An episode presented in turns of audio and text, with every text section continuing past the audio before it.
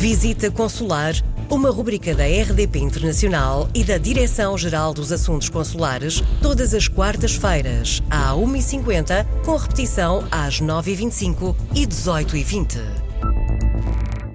Bem-vindos a mais uma edição de Visita Consular. Estamos acompanhados, como sempre, pelo Diretor-Geral dos Assuntos Consulares, Embaixador Júlio Vilela.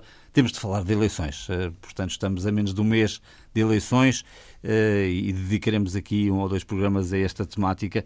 Para já, aqueles que querem votar antecipadamente, o que é que devem fazer? Porque esses são os casos mais urgentes.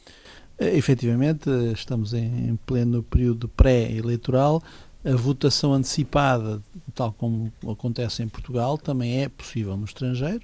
Ela decorre em datas específicas, portanto, entre os dias 24 e 26 de setembro. Uh, durante esses três dias, uh, os uh, cidadãos portugueses que estejam deslocados no estrangeiro em diversas situações poderão votar. E quem é que efetivamente poderá exercer o seu direito de voto no estrangeiro?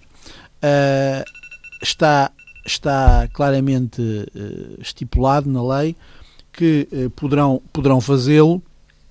Uh, aqueles que estão a exercício de funções públicas, inerência dos seus cargos, aqueles que estão transitoriamente no exercício de funções uh, privadas, uh, os que estão em representação de órgãos oficiais do Estado, incluindo seleções nacionais, eh, de diferentes federações e, muito particularmente, eh, costuma ser o número mais eh, importante que registamos nestas circunstâncias, são os estudantes, são os, os investigadores, os docentes e também com grande regularidade, porque temos efetivamente um grupo de militares no estrangeiro em diferentes missões de paz, portanto, temos também um conjunto de militares que, por norma, uh, em número que atinge algumas centenas, uhum. está espalhado pelo mundo e poderá, durante esses três dias, exercer o direito de voto. Uma pessoa que trabalhe, bom, em França, no Luxemburgo, na Austrália, uh, que tenha um trabalho numa pastelaria, por exemplo, pode também fazê-lo?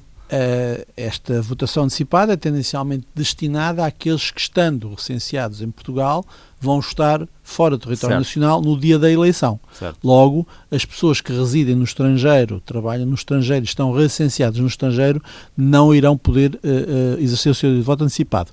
Não quer isso dizer, não quer isso dizer que um cidadão estrangeiro, português, residente no estrangeiro, em circunstâncias devidamente fundamentadas e justificadas, não o possa fazer uh, caso isso seja possível nos termos da lei. Agora, tal como a lei está neste momento de, definida e o enquadramento legal é tendencialmente para as pessoas deslocadas no estrangeiro, certo. mas recenseadas Não pessoas que residem propriamente. Não pessoas que residem no estrangeiro. Sr. Embaixador Júlio Vilela, muito obrigado pela sua presença aqui. Voltamos na próxima semana para mais uma edição. Visita Consular, uma rubrica da RDP Internacional e da Direção-Geral dos Assuntos Consulares, todas as quartas-feiras, à 1h50, com repetição às 9h25 e 18h20.